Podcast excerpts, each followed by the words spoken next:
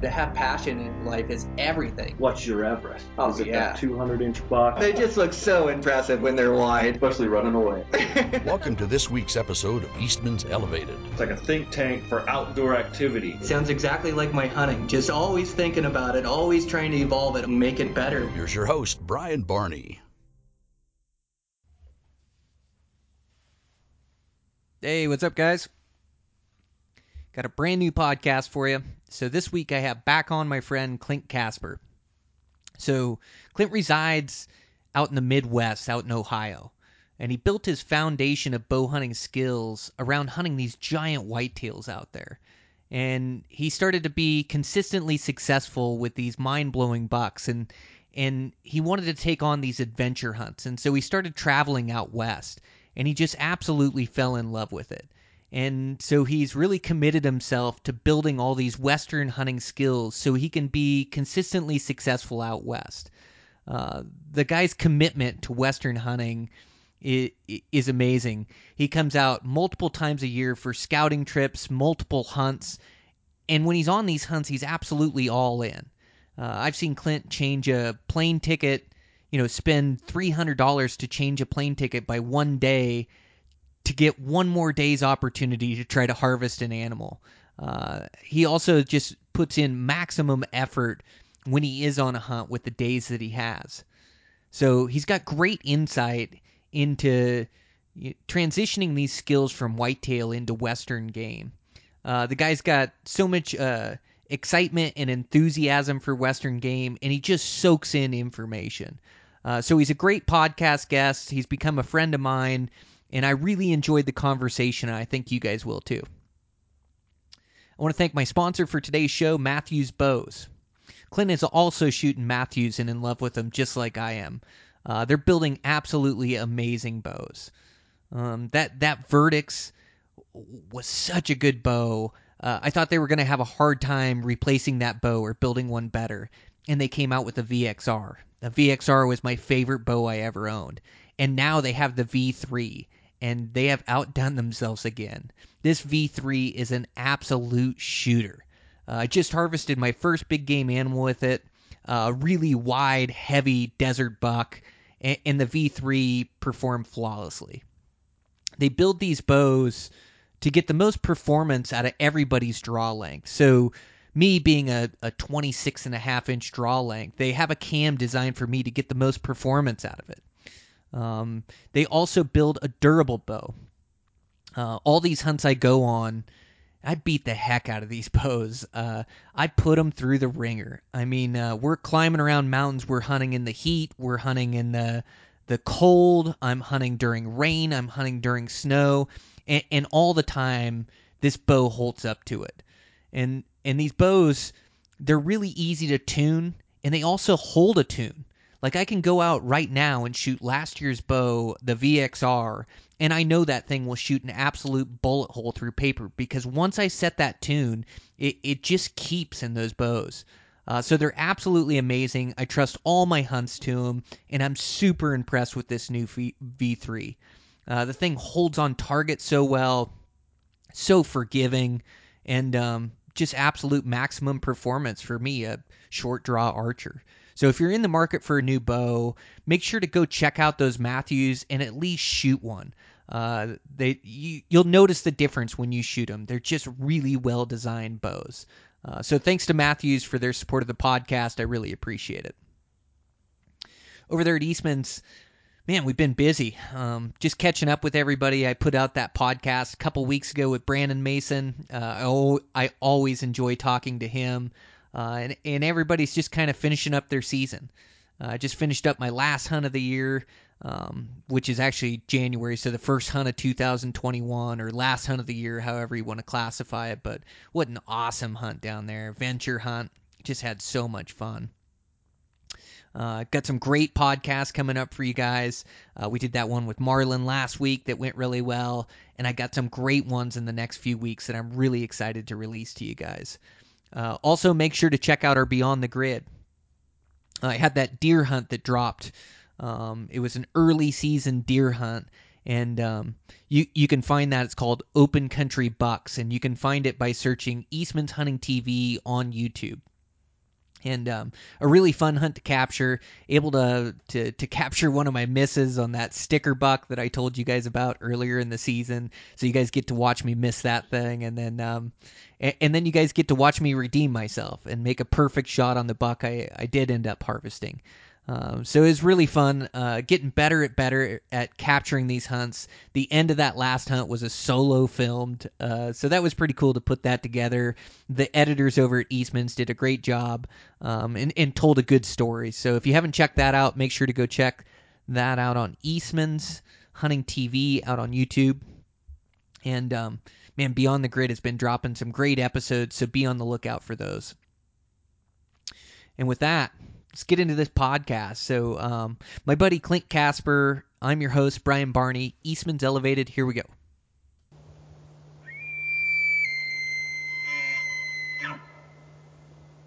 I've got Clint Casper on the line. Uh, Clint is my buddy that um, resides in Ohio, so uh, Midwest, and travels out west every year. You had a heck of a season, Clint.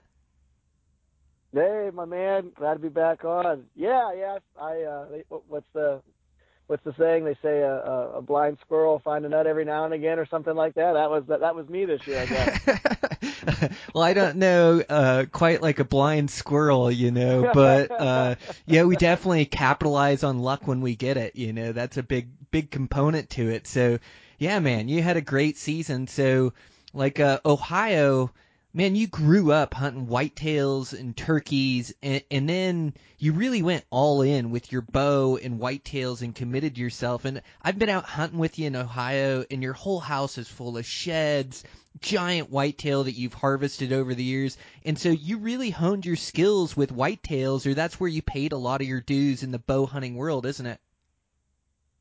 Yeah, yeah, no, yeah, absolutely. Um, you know, grew up grew up chasing them around and, and wanted to extend my season. And here we've only got like I grew up, you know, with um, my dad and all his buddies, and, and a lot of them pretty much just primarily gun hunted. So you had like one week to get it done, and that just wasn't enough for me. I started hunting deer when I was like nine, ten years old, and and you know, real quick, I just figured out like, man, seven days. This this is this just isn't enough. Like, what am I going to do? You know, for the under the other like you know 358 359 you know whatever. Um so for me i just thought i need to pick up a bow and that's going to extend my season because our season opens up it's always the last saturday of september and goes clear into the first sunday of february. It never goes out.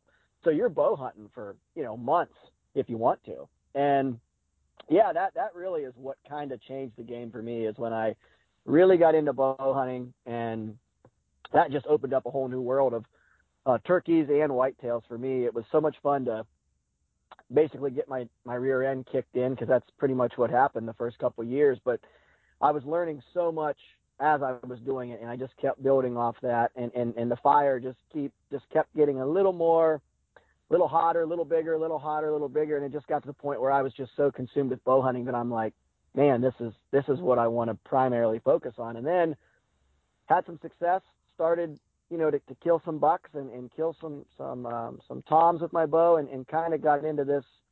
Okay, now I'm going to target just mature bucks or a certain age class or you know whatever of deer, and from there, you know, it, it was a whole other game that I had to kind of learn, you know, picking out a specific animal or, or targeting a specific age class or whatever. And that was really fun.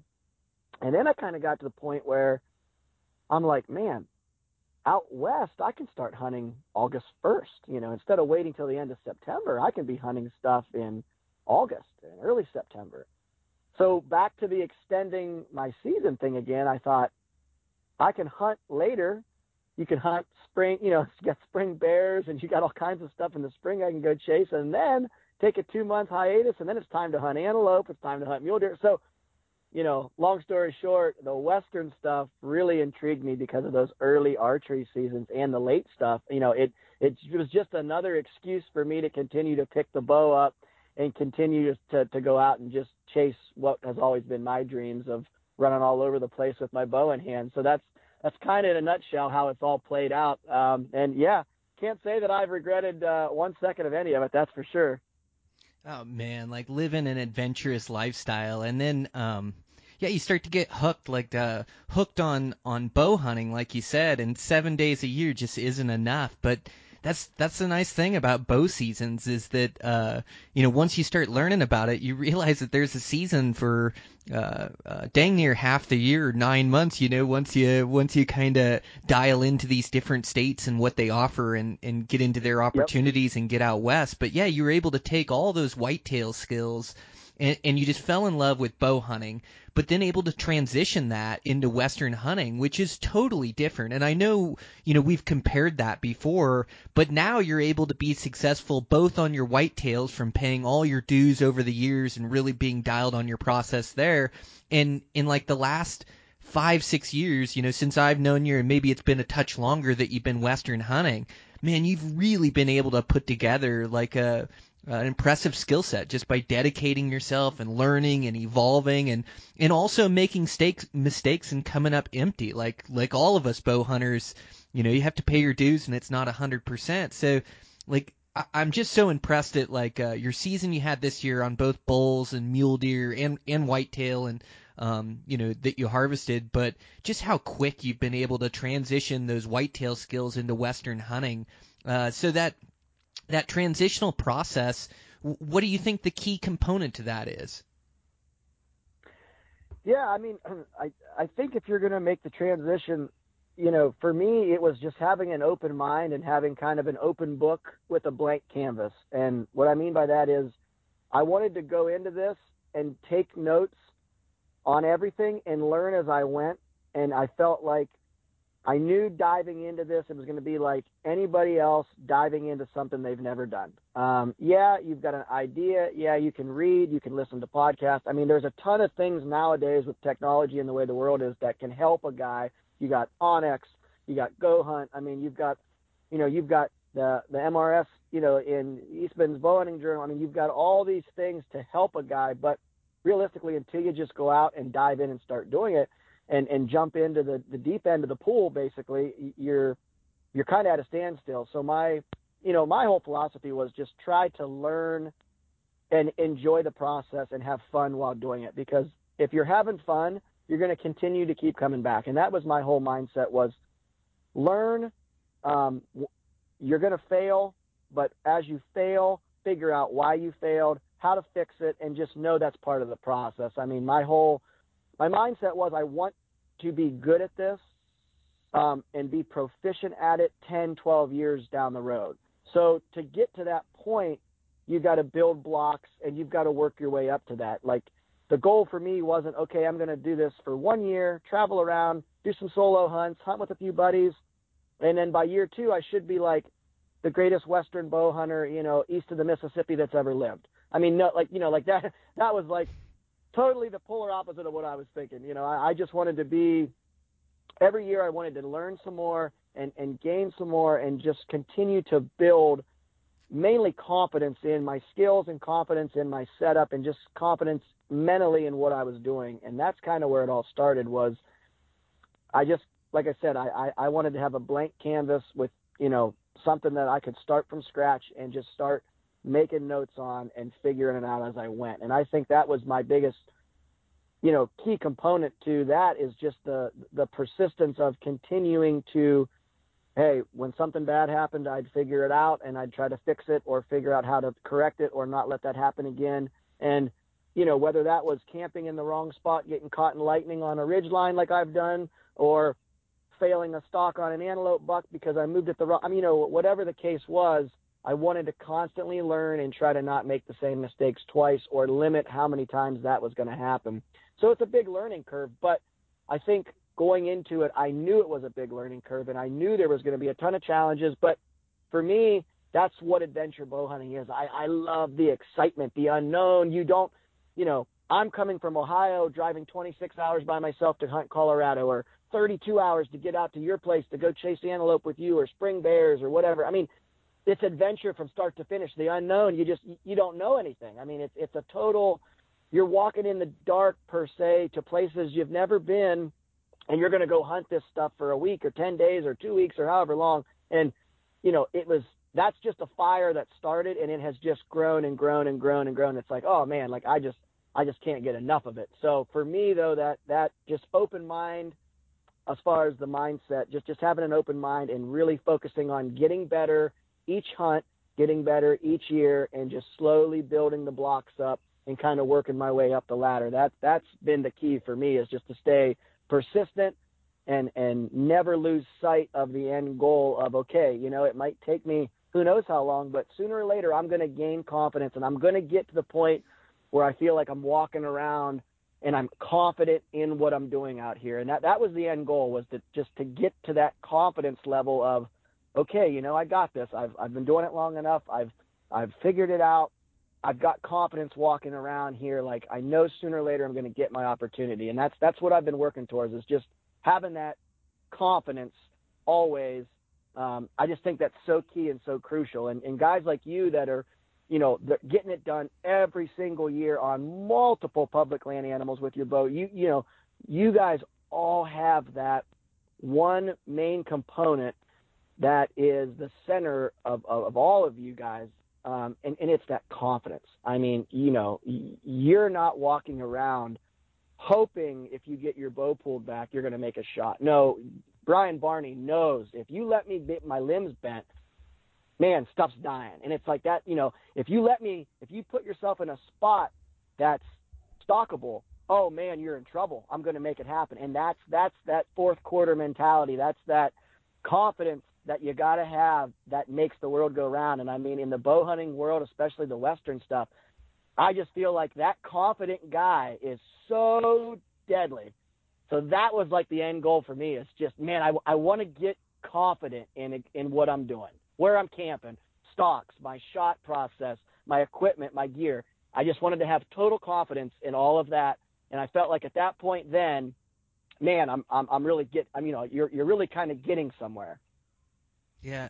I like that that approach of being like a student of the game, you know, uh, yep. you said an open canvas or a blank canvas, you know, that just a student of the game and ready to come in and learn. And I think like, yep. like this is just me projecting on you, but I think you were able to learn all these base skills of, of figuring out whitetails and being able to make those shots under clutch. Like, and I know even with those whitetails, it's not like they're running around everywhere. Like, you got to make it count when you get your opportunity on those things. So you were able to learn that lesson. You were able to learn you know this persistence you know because i've i've seen you spend 60 70 days in a stand with which gosh dang you dang near run yourself insane trying to do that you know but just trying to chase those whitetails and catch up to them and i know like you're dedicated. You make those all day sits which you know say that sitting in a tree stand all day, it doesn't sound that tough when we're on a podcast or I'm comfortable in my house. But dude, right. I've done it with you for seven days. Oh yeah. I, I damn yep. near did lose my mind. Like, um, yeah.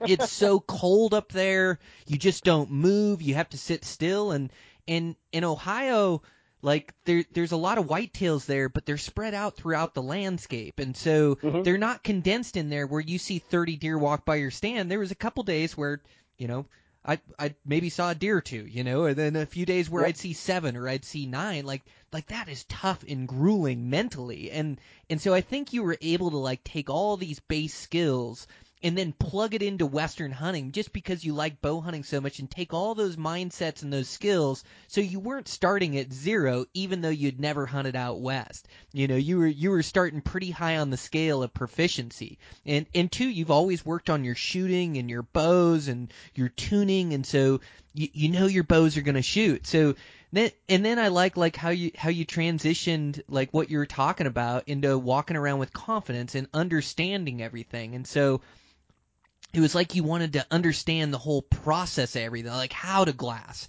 how to roll country, how to can't have like all those skill sets that you were trying to build, you know, so so you could walk uh, uh, around with confidence because like we we walk around with confidence, but sometimes the answers aren't black and white. Like they're pretty gray areas whether or not you're gonna stalk this buck or where you're gonna camp, and especially when you're hunting solo like that, like you have to make all those decisions, and when you don't have much experience making those decisions, it's tough to know what the right move is. And so, like I think um you, you've also been able to gain that Western experience by you know, not just one trip a year, but man, you are all in. It's like every opportunity you have, you're taking every vacation day, hour of PTO and even time off to get out here out west to get that crucial experience. And you've came up short like like you're the hero last season and this season killing some really nice bucks and bulls, but you know, I know just like me, like you've come up short before on those hunts because it is so difficult and there is a learning curve. But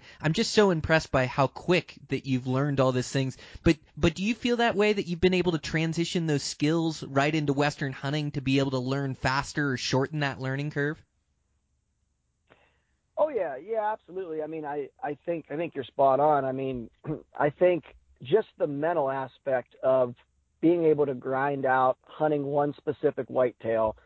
Um, you know, I mean, I, I can just one specific buck comes to mind. I hunted 93 days to get him killed. Killed him in, in January. Well, that was the year that you were out with me. That that big giant six point, that big three by three that's 24 inches on the inside with the, you know, the giant. Oh, I almost had him, Clint. You don't got to remind yeah, me. I say, saw that yeah, buck a couple yeah, times. oh yeah, yeah, yeah. You were. I, were I almost right climbed out of the tree him. stand and tried to make something happen on him. you told me I should have at the time, but uh, Yep, yeah, yeah. no, I remember that was a great buck, and man, you grinded that season. You're right, like carrying those mental skills in. So, so talk about that. Like, I think that's a huge part of your success and a huge part of my success. And you hear these professional athletes, like how much of it's mental, and we're all given what we're given genetically, and then we build our skill sets. But so much of it comes down to the mind, doesn't it?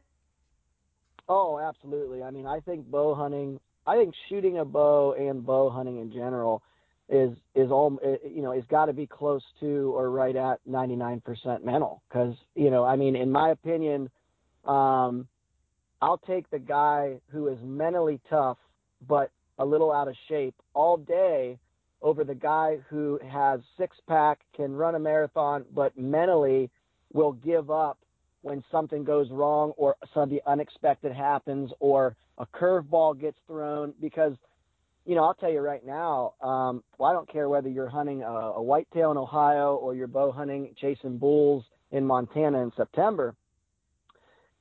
It's not going to be a cakewalk. And you, yeah, you might have a year where, where hey, you just have a, a giant appear and you kill him on the day one and that's the end. But if you're going to consistently bow hunt, it, it's not going to be cakewalks like that. And you're going to have to grind. I mean, in the metal game, um, especially on some of these hunts where it's seven days, eight days, nine days, ten days, and you're you're living out of your truck or you're living off your back or you're you know you're moving camp and uh, maybe you're solo, um, whatever the case may be. It is a grind, and each day your body level, as far as just you know how charged you are, is going down. I mean, you're you're wearing yourself down. You're probably not getting enough sleep. You're probably not eating enough calories every day. So you're slowly physically wearing down. But that's where the mental edge, in my opinion, comes in. Because if a guy can mentally keep himself motivated and mentally keep himself in the game, even if he slows down a step or two, but if he stays mentally in it and he's hungry and he wants and just has the will to win, there's no give up, it, absolutely there's no quit. That guy is going to get way more opportunities than the guy who starts to mentally fade. I don't care how good physically in shape you are. I mean, it's great to have both, but my point is, is I just feel like that mental aspect is the most crucial component, in my opinion, to uh, success on any type of bow hunting, but especially the Western stuff. And and the whitetail stuff, physically, it is not a grind. You know, I might walk a couple hundred yards, climb in a tree. I'm going to sit there. That that the physical, you know, aspect is not bad, but the mental aspect of every single day or 5 days a week, 6 days a week, multiple all-day sits of constantly playing the cat and mouse, racking your brain, constantly sitting there. Should I be here today? Should I not be here? Oh, I should have went to the other farm. I should have done this. My trail camera shows he hasn't been on here in 5 days. This is dumb. Why am I sitting here? I mean, You've got a hundred different things that could pull you away mentally from your game plan. But that's one thing I've learned is when I come up with a plan, I'm going to stick with it and I'm going to believe in it and I will not let myself stray from it because the second you start to stray away, you're mentally starting to fold a little bit and that is when bad things take place. And I don't care if it's a whitetail, mule deer, elk, antelope. The second you start to mentally let yourself slip, that's when your opportunity comes and you're not prepared. You're not ready for it. And it's happened to me before. And, and I just, I don't ever want to have that take place. If I can limit that and take that out of the equation, I just feel like I'm so much more proficient and confident in what I'm doing. And, you know, you brought up a good point, professional athletes. Um, I was, I feel like I was one of the, you know, the, the, the biggest Michael Jordan fans that's ever, ever been. Um, because I loved the the just the killer instinct that he had. He would do whatever it took to win. I it does it didn't matter what he had to do. It, if it came down to you have to do this, Michael, there was no question. There was no there wasn't an ounce of doubt. And I'm I'm sure you probably watched The Last Dance because I I know you well enough and that kind of stuff intrigues you and you love to see the best of the best doing what they love to do. So I, I'm going to go off on a limb and say you probably watched it this spring. Absolutely. Oh yeah, that documentary. I I, I got goosebumps. I don't know how many times because you, you would hear players talk about him and just that will and the drive and the just the killer alpha instinct that he had to to lead everybody to make the right moves and to just constantly find a way to grind. I mean, I, I can remember watching the game where he has the flu. Um, he's throwing up on the sides. I mean, he he's he looks. I mean, just looks awful. Scores 45 points, hits seven or eight threes, shuts down you know one of the best guards in the game, and he's literally he has the flu. Now, prime example of a guy who takes the bull by the horns and says, "Okay, I know I'm in a rough spot. This is a clutch game come on, we got to strap up, and I gotta I gotta make it happen. I mean that that that is just it's unbelievable that he was able to still perform at a level like that because physically he was not a hundred percent, but the mental edge drove him to success that night because mentally he was not going to be beaten. That team was not going to beat the Chicago Bulls that night. And see, I, I just that's the kind of stuff that I look at when it's a hunt gets tough or I'm I'm I'm failing at, at getting something accomplished. It's that grind of the mental side. You you've just you've got to trust in the process and you got to believe in yourself and have that that that mental edge to keep to push through. I mean, I just think that is so important in bow hunting, in life, and what, whatever you want to do. That edge mentally is what I think separates the guys that get it done versus the guys that don't get it done. Yeah, you're spot on. Yeah, it is that that drive and that uh um you, you know for for Jordan it was that competitive edge, you know, maybe oh, uh, for everybody it yep. can be a little bit different, but you're right, just that no quit uh, yep. gonna do whatever it, it takes Just attitude. Yeah, man. I mean, that's yep. that's, that's, totally that's, it. Is that that mental side of things, man? I just um, yeah, I I think you're spot on. Like like uh David uh Goggins says um oh, he I, I love that guy. He just did this swamp run in Florida with this guy yeah, that uh yeah. came up short on a 200 miler and he made him strap on his shoes and went out and ran it after Thanksgiving or whatever. But he's just got um he says that we uh uh, we're we only put out 40% of what we're capable of. That we're Yep. capable of Yep. another 60%. I don't quite know the odds or the statistics. I just like that guy and what he preaches, but he's so right. The body does what the mind tells it. And and Yep. and I have done some amazing things that if I sat down and thought about it, you know, I don't even know if it'd be possible to do those kind of miles or pack a buck out of this spot or uh, day after day. And that's what it takes because it's so extremely difficult that you get out there and you get punched in the face. And even the best of us, even even me that scouts these tags and the numbers and the mountain ranges and and I have spots that I've developed for 10, 15, 20 years that you know I'll go back to or explore further man, I still get on those hunts and get punched in the face where where animals Yep. aren't where they're supposed to be, or you know, there's there's a lot of hunting pressure in there this year, or you know, there's a million reasons to quit, but you just got to have that attitude that you're going to keep putting forth effort and give it your all. And I a- a good positive attitude goes so far and i notice that when you're on these western hunts that that you don't take any expectations with you either. You don't seem to get too down about things. You don't come in, you know, like even hunting western bears, spot and stock is so difficult, and you can go a week and not even see a bear. But you show up with a good attitude. You're ready to go hunt and put on a bunch of miles and elevations. You're willing to do whatever it takes and put forth the effort but you also don't get discouraged. You know, it seems like you hunt as hard on day seven as you do day one, even if we hadn't seen a bear in six days. Now, most of the time we get into them pretty good and get some good stocks, Right. but but Oh, uh, yeah, just making yeah. a point that like you keep a really good positive attitude, and I I think I do that as well on these hunts, and you just have to be willing to like you have to go into it and I also we were talking about quotes before the podcast and how I screw everyone up but I've got another one I'm going to screw up for you.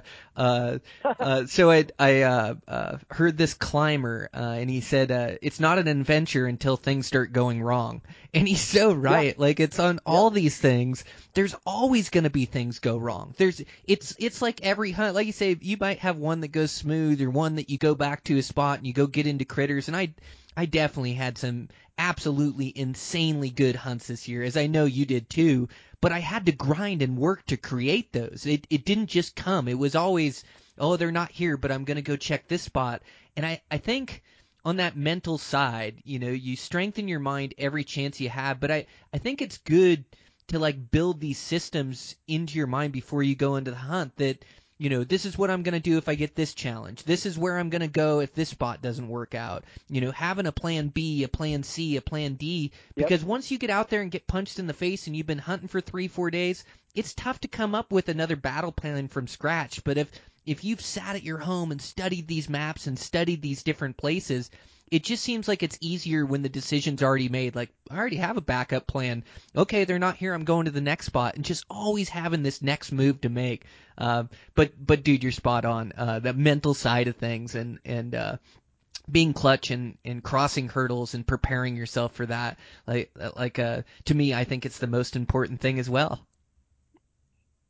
Yeah, no, I mean, I mean, you know, you're spot on, and, and you know, I've been fortunate to hunt with, you know, guys that I consider the the absolute, you know, the, the top of the top of the food chain in the game. I mean, you, um, you know, Dan, our our good buddy Dan. I mean, when I started going on hunts with you guys, I mean, I just I learned so quick that the the common trait there, you know, you both have skill sets that you know you've got stuff that that you're just super profound at that's a different skill set than say say Dan is. You know one might be a little better at glass and one's maybe better at can hike faster or longer or more proficient whatever. But both of you have that fourth quarter mentality all the time. Every stock you guys go on every glassing session you're in every time it's time to go change camps it is 110% you are in it to win it it's the fourth quarter. It's the last down. It's the last play.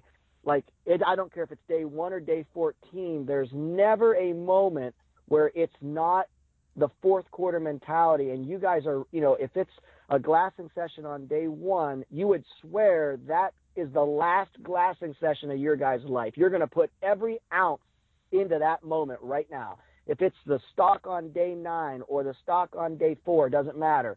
Both both occurrences are going to be you guys are going to put that stock on and you're going to go into it like it is the last stock you're ever going to make in your life. And i picked up on that you know very very quick. Um, and that's something that all of the guys that are getting it done consistently they have that trait. That's a common theme.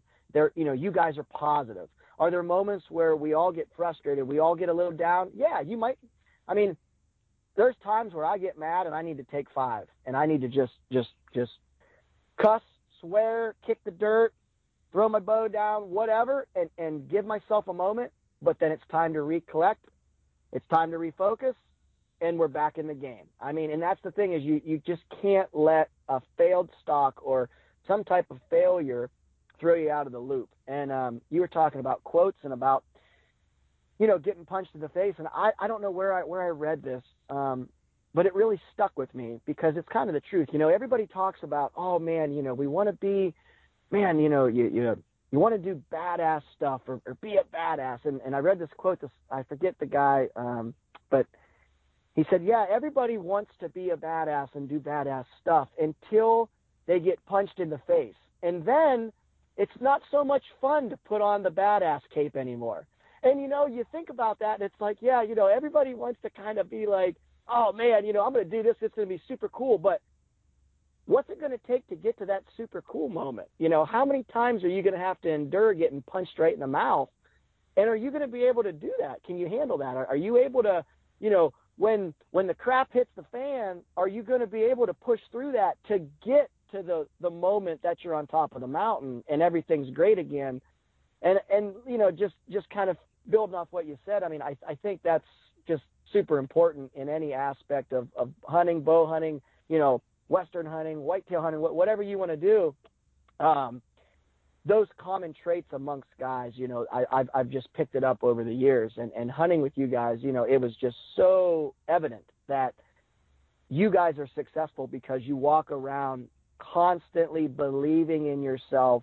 You guys are as mentally tough as they possibly can build a guy, and it that is what gets you through tough moments, and that's what gets you to the fun, awesome moments when you're sitting behind a big buck or a big bull and you're getting pictures taken. Like that all takes place prior to that. That mental edge, that no quit, that confidence, that all builds in to getting to that moment that we're all dreaming about.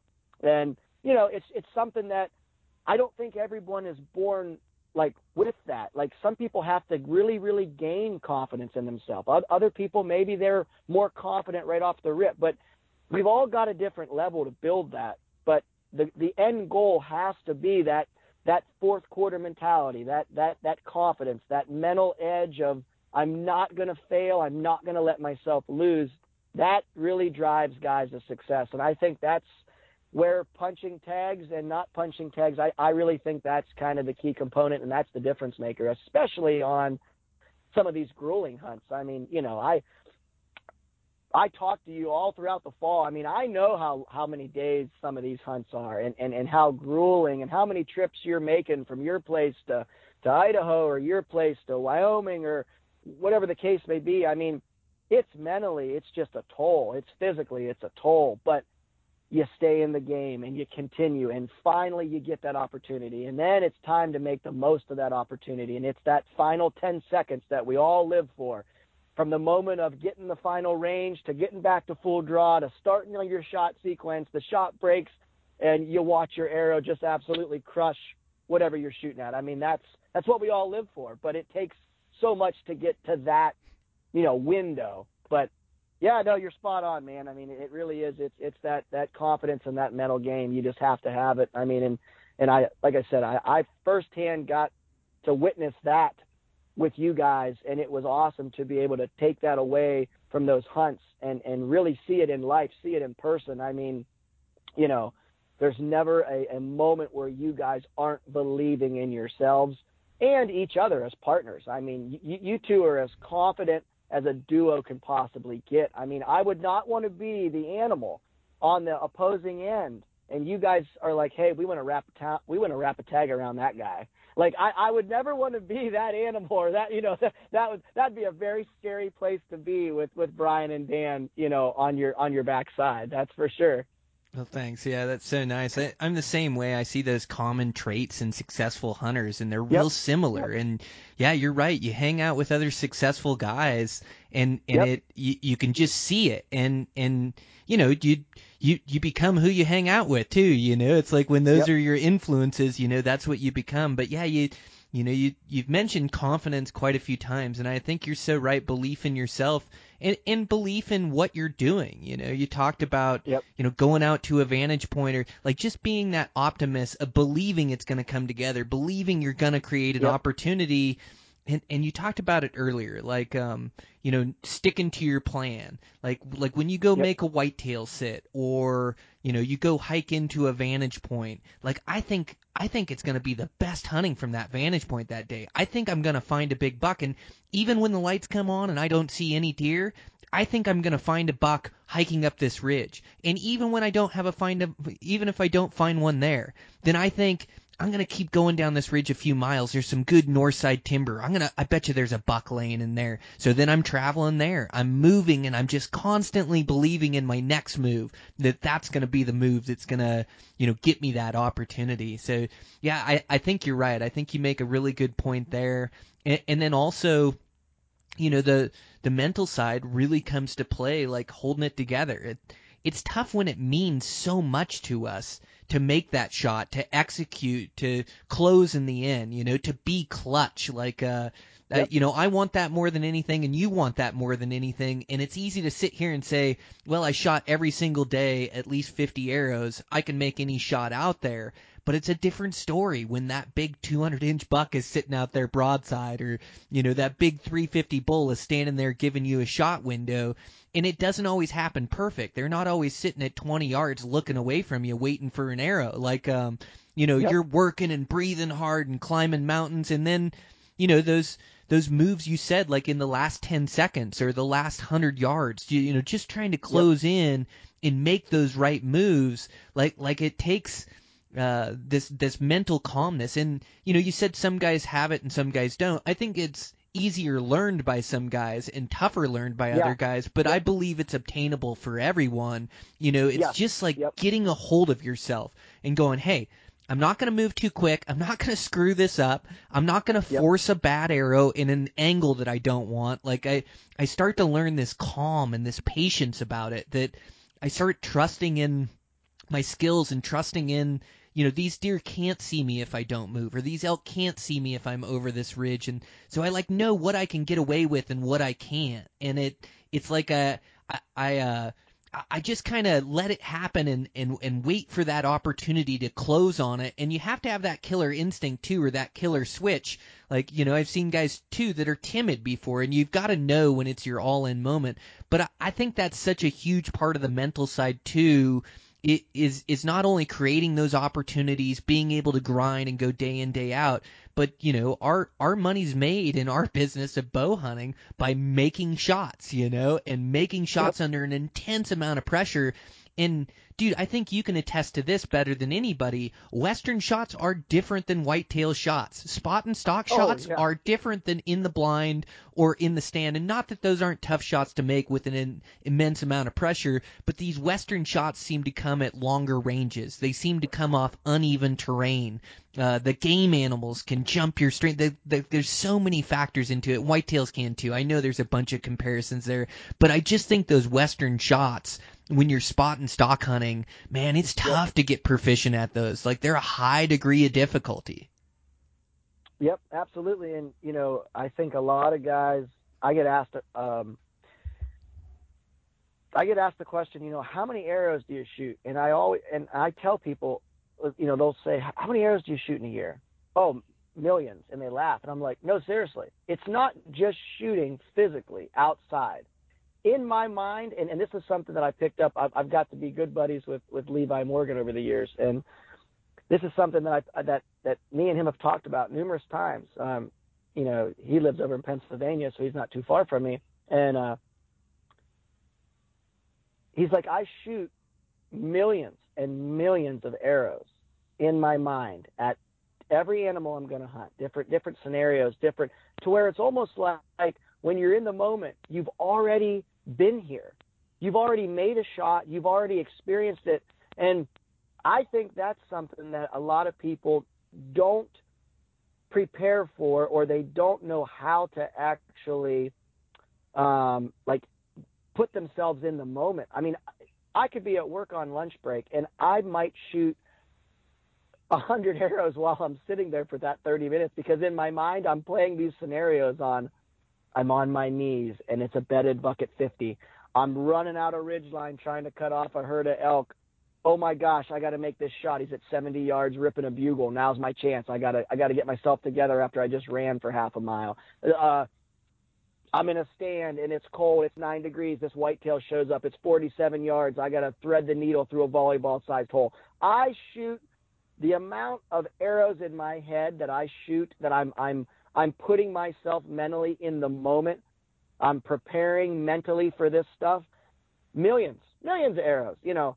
And yeah, of course you've got to shoot your bow. And and you should know your gear inside and out. But I think sitting there actually putting yourself in the moment without even actually shooting your bow, but in your mind you're preparing to do that. And then you are releasing an arrow. I mean, I can't tell you how many times I wake up from dreams about running arrows through animals.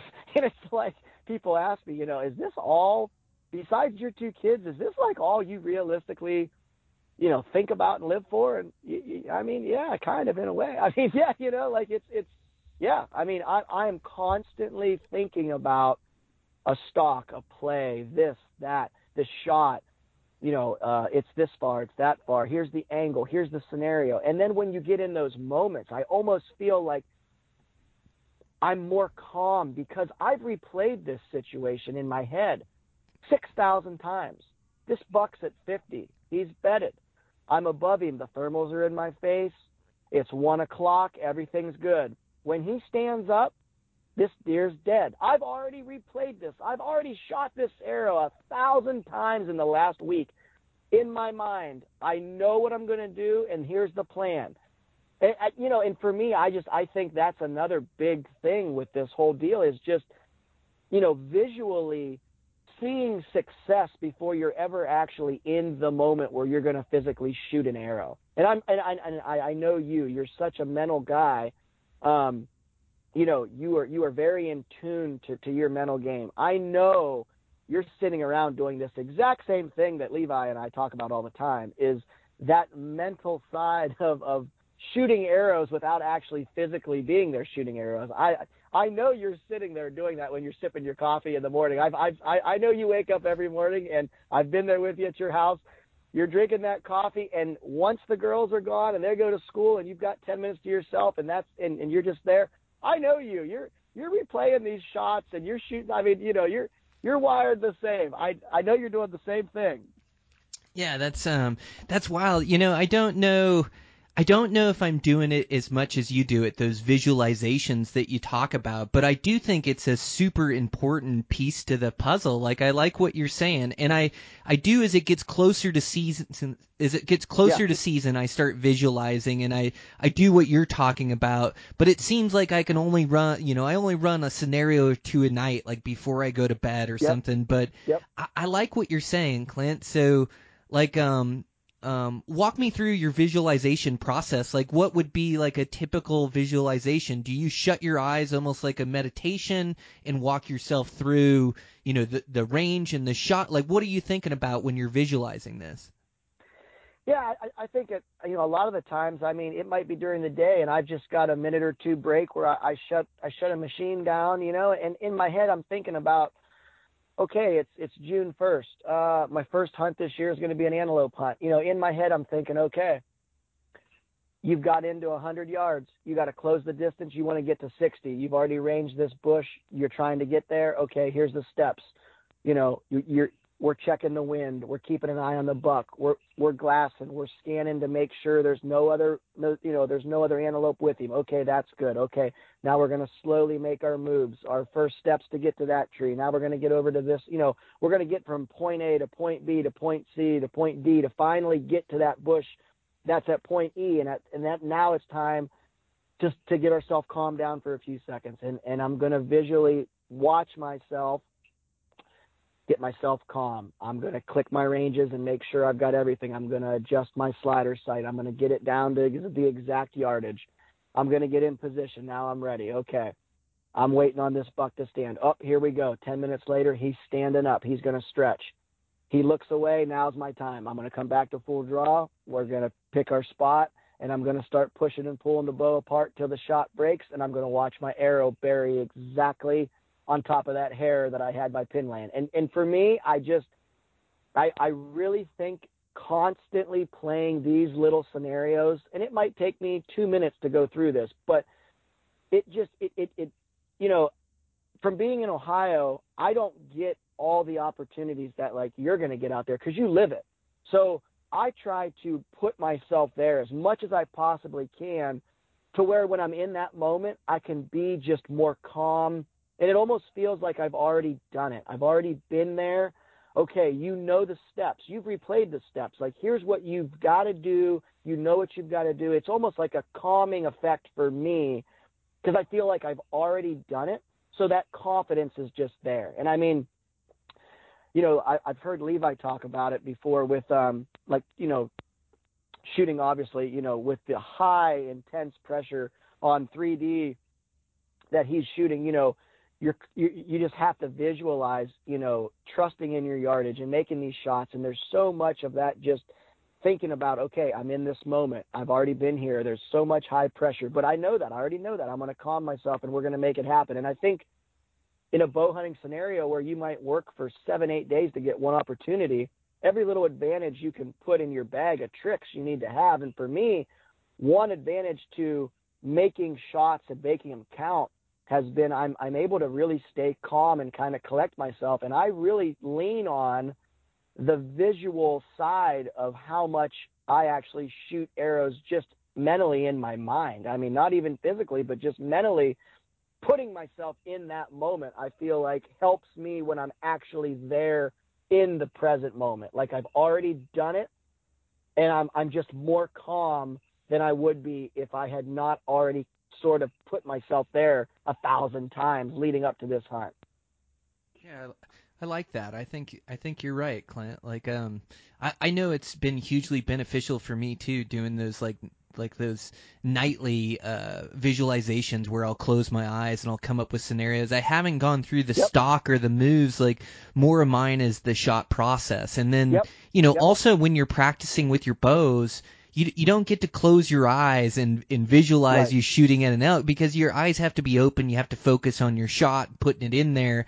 Um, but I, I think I do that as well, like um, with with a, just a, a rope that I build that's at my draw length, and Yep. so you know I, Yep. I I build. They sell some now with like bow handles on them, but I mean basically mine's just like some cordage that's that's tied around, tied in a loop. It goes in my thumb like it's a bow, and then I hook my release to it, and and I I I I visualize drawing back, and then I can close my eyes and find my anchor, and then I can almost visualize that pin sitting on an animal and pulling on that shot. And and I think the other place where I do that, like I I really seem to do it, like I do it on my hunts, and I think about my shot before it happens, and I think about the most Yep. important step. And so as I'm walking around the woods, you know, I'm thinking to myself, okay, you know, let let the pin settle and pull, squeeze on the trigger, you know, or uh, uh, uh, or squeeze my back, or you know, squeeze the pull, push and pull on that deal. So I'm like, I'm like Yep. thinking, you know, I'll have these sayings like pull, pull, pull, and I'll say that, you know, a hundred times throughout a hunt, and I'll just stop Yep. whether I'm on a stalk or whether I'm glassing. And pull, pull, pull, and I think about like settling my release on that critter and pulling that shot until it breaks. And where I really notice a difference is like after I fail or after I miss, like something happens, mm-hmm. I miss an animal, I you know, for whatever reason, but it's like I chase this redemption so hard that once I miss an animal, like oh my god, I'm so driven for this redemption. You know, I want to get it right, and I know I can get it right, and and like I I almost get, you know, like the uh, uh I I I get like this narrow focus and then i'm constantly thinking about that thing i did wrong or the thing that i you know i'm not replaying the thing i did wrong over and over like i don't think that's the right move but i'm i'm constantly thinking when i get this shot i am going to pull on this trigger when i get this shot i'm going to make sure that pin aims or you know i'm going to pay attention to these details and um it it doesn't, you know, I, there hasn't been too many times out there where I've missed two animals in a row. I don't think ever. Like, uh, I shoot so much better after a miss because I'm so hyper focused on executing that shot. So the the deal, the transition is, is if I can start to do that without a miss, you know, which I which Yeah. I'm constantly Yeah. working on. But yeah, I think you're right, man. Like those visualizations can be a powerful tool if used and used correctly. And and and you're right. Like you talk about that fourth quarter mentality, and and there's there's something to that. You got to want the ball at the end of the game. You got to want the Oh, yeah. pressure on you. You got to want to get Yep. that bow shot. You you got to want it so bad that that that you'll you're able to push and create this opportunity, you know. And so like you got to want the ball in the end. You got to want to try to make a shot. and and when you're looking for that opportunity and you want it you know it it just seems like like that's that fourth quarter mentality that you're talking about is wanting the ball at the game at the end of the game to win it and and and not fearing missing that shot just knowing that you can make it knowing that you have the practice in there and more times than not it seems like that shot falls or seems like that arrow finds its mark you know it's it is such a powerful tool to walk around with that confidence, wanting the ball at the end of the game, and, and also wanting to create that shot at the end of the game, you know. And so, like you you mentioned it earlier, the how it feels to to arrow a trophy critter like that, and and once you climb to the top of the mountain, it's like all you want to do is get back there, and once you know the payoff and what that feels like it, it seems like then it's just embracing that process and the challenge. It doesn't matter how many miles or how many mountains or how many times I'm going to have to move my truck or fill up my truck or you know whatever the case is. It doesn't matter. It's like you're just going to put forth that effort because I know what that payoff feels like and I know what it feels like to you know, to leave it all out on the court. I know we're using a lot of basketball and football references, but I, I just think it it's like such a great comparison to it because you do have to you you have to perform under an intense amount of pressure and it's tough to perform well under an intense amount of pressure like the the common human trait is is to get buck fever to mess up the situation Yep. you know that Yep. to to miss the shot at the end or like um you know, you see these like even a game of horse. Like you get towards the end and people get pressure on them and they miss more shots than they make. They actually shoot worse than they than they do, you know, normally because they've got this extra pressure on them. And so there's a weight to that pressure, but you start to get good at handling it and wanting that pressure. And it, you know, I I want I want all the pressure on me at the end, you know. I I want the pressure to try to fill my tag with one opportunity on a trophy buck, you know. Like a that's that's what I'm looking for. And I I think that's what you're talking about when you talk that fourth quarter mentality so much like you've mentioned in this conversation. So like th- like that's it, isn't it? It's just like wanting wanting that shot at the end and man, it just seems like more times than not. I mean, we know that we can make that shot, and it comes back to that confidence. But it seems like more times than not, you know, you're able to make good shots under an intense amount of pressure. But that's the secret to this game. Oh yeah, absolutely. I mean, and you know, just you talked about, um, you know, wanting it so bad, just just act, absolutely craving that moment of being able to to bend the limbs back and and know that your opportunity is there. Um, you know that that's just that's everything. You know, to guys like us. I mean that that's the goal. That's what you're working towards. I mean you're you're working towards getting your bow pulled back. You know, you're bending the limbs back and, and getting ready to execute hopefully a perfect shot. And this year, um, my season starts in, in Colorado and they got that huge, crazy snowstorm. Just, you know, it was 90 degrees when I get there. And long story short, um, get all this crazy amount of cold weather and snow. They're closing roads. I mean, I basically had to like evacuate my unit. Um, you know, it was basically going to be either I get trapped in if I don't get out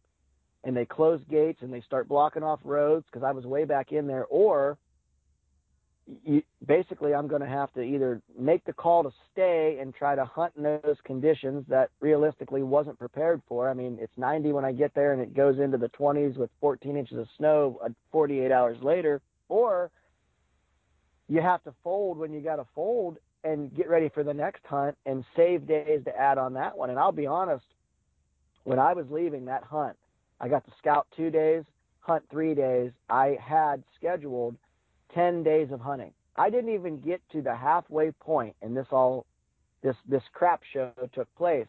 It's 26 and a half hours from my unit to my driveway. The longest 26 and a half hours that I have ever driven and probably will ever drive, hopefully, was that.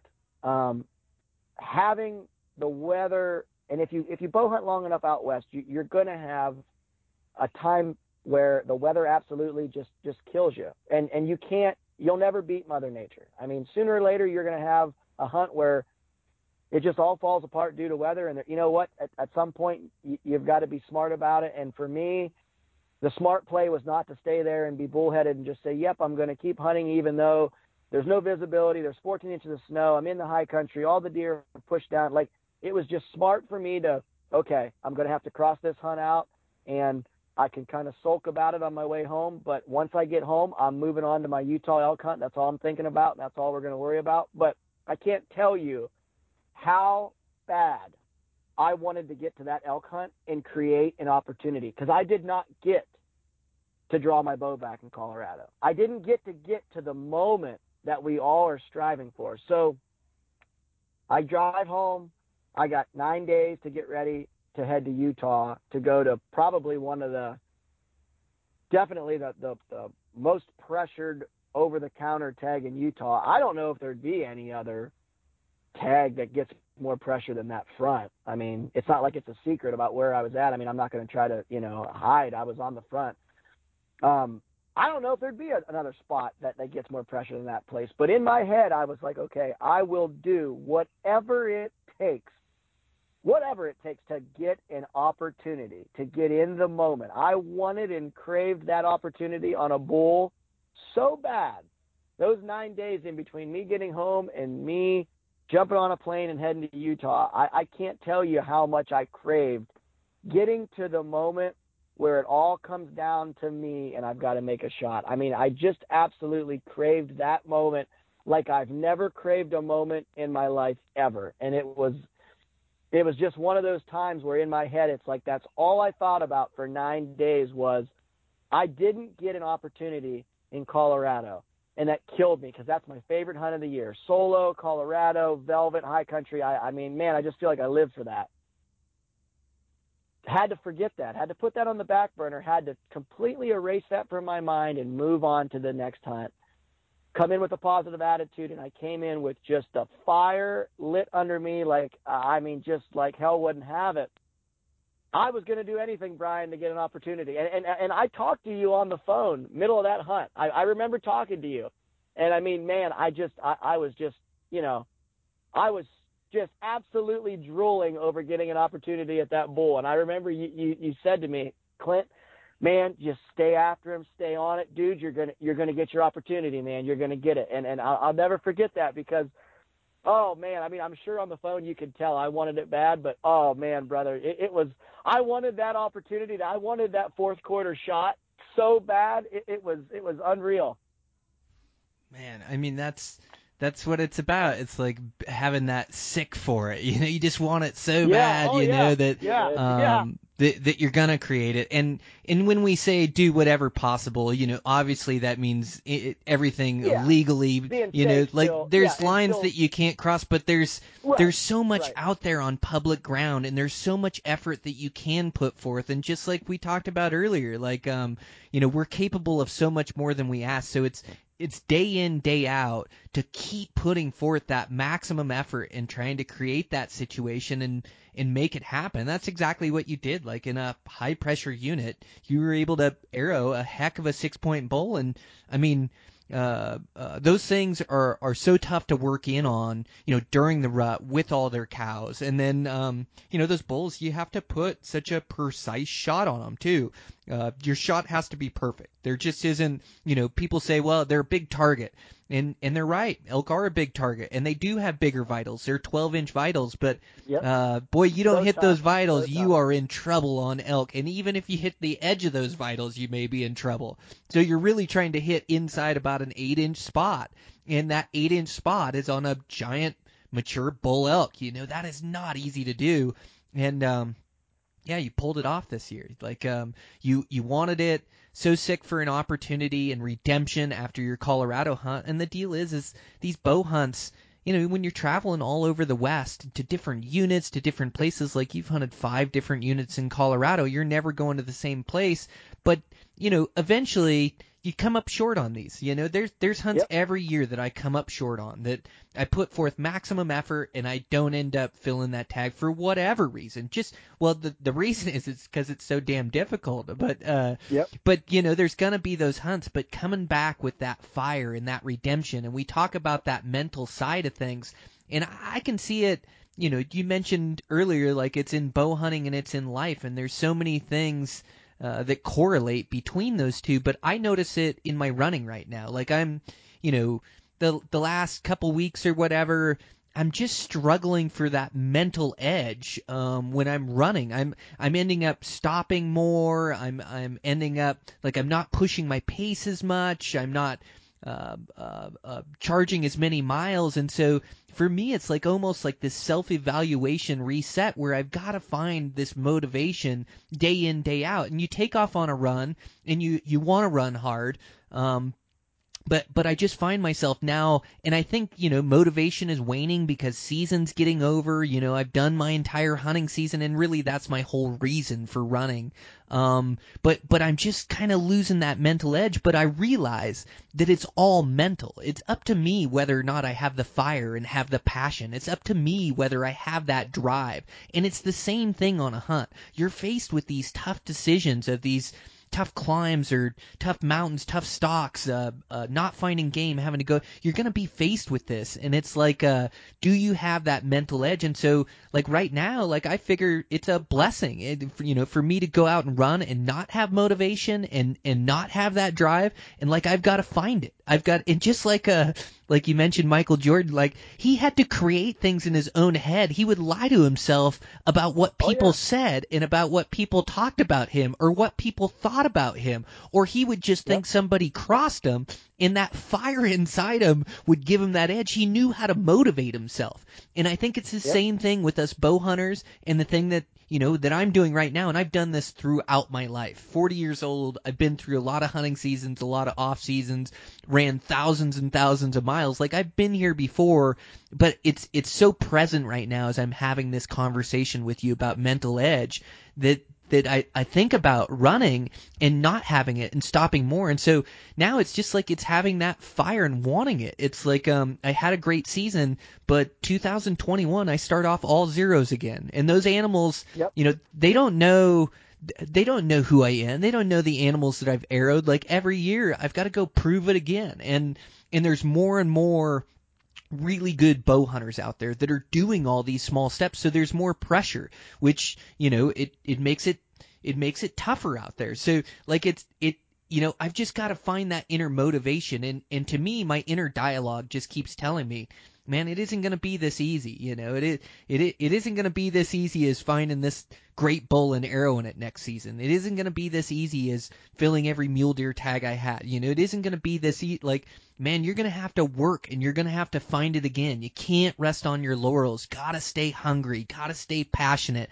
And it, you know, just as that applies to my training and getting ready for bow season and my excitement and things, I think that transposes directly to the hunt. Like that that fire and passion and drive. I think that's what you're describing what you came into on that elk hunt. Yeah, absolutely. I mean, you know that that elk hunt. I mean, it was like I said, highly pressured. Um, oh, there were days where I was I was running into and and glassing and seeing 19, 20, 21 different guys with bugle tubes and running around with decoys and and bugling and and and you know just all over. And I mean, it was it was one of those instances where I had to take a step back and just uh, say, okay, here's the deal. Like Clint, you know there is a ton of pressure. You knew that coming into this. So now we've got to figure out where are the little pockets, where are the hidden gems. I was getting back to camp at 10 o'clock and getting up at 3, running ridge lines, trying to find bugles in the morning um, trying to get way ahead of herds, trying to get way ahead of hunters, and it was it was a grind to find elk. Once I found elk, at that point it was a different game. Um, calling and trying to, to play that game was not going to be the the odds maker on this hunt. Um, everybody and their brother was running around with a bugle tube, running around with an elk reed, running around with a hoochie mama. These bulls were so pressured, and these bulls had already had such a good grasp on what was happening, how they were being hunted. I knew I was going to have to play a different game, and I knew that coming into this hunt. So my whole philosophy was to pretty much just continue to stay patient, but continue to make aggressive moves. And once I found elk, stay with elk. And basically try to coyote these herds and cut herds off and get in amongst elk and play the game and let them make the moves to get them killed because it was amazing. I would watch herds. The minute someone started bugling at him, that herd bull, and he might bugle back, but he was immediately rounding his harem up to take them away.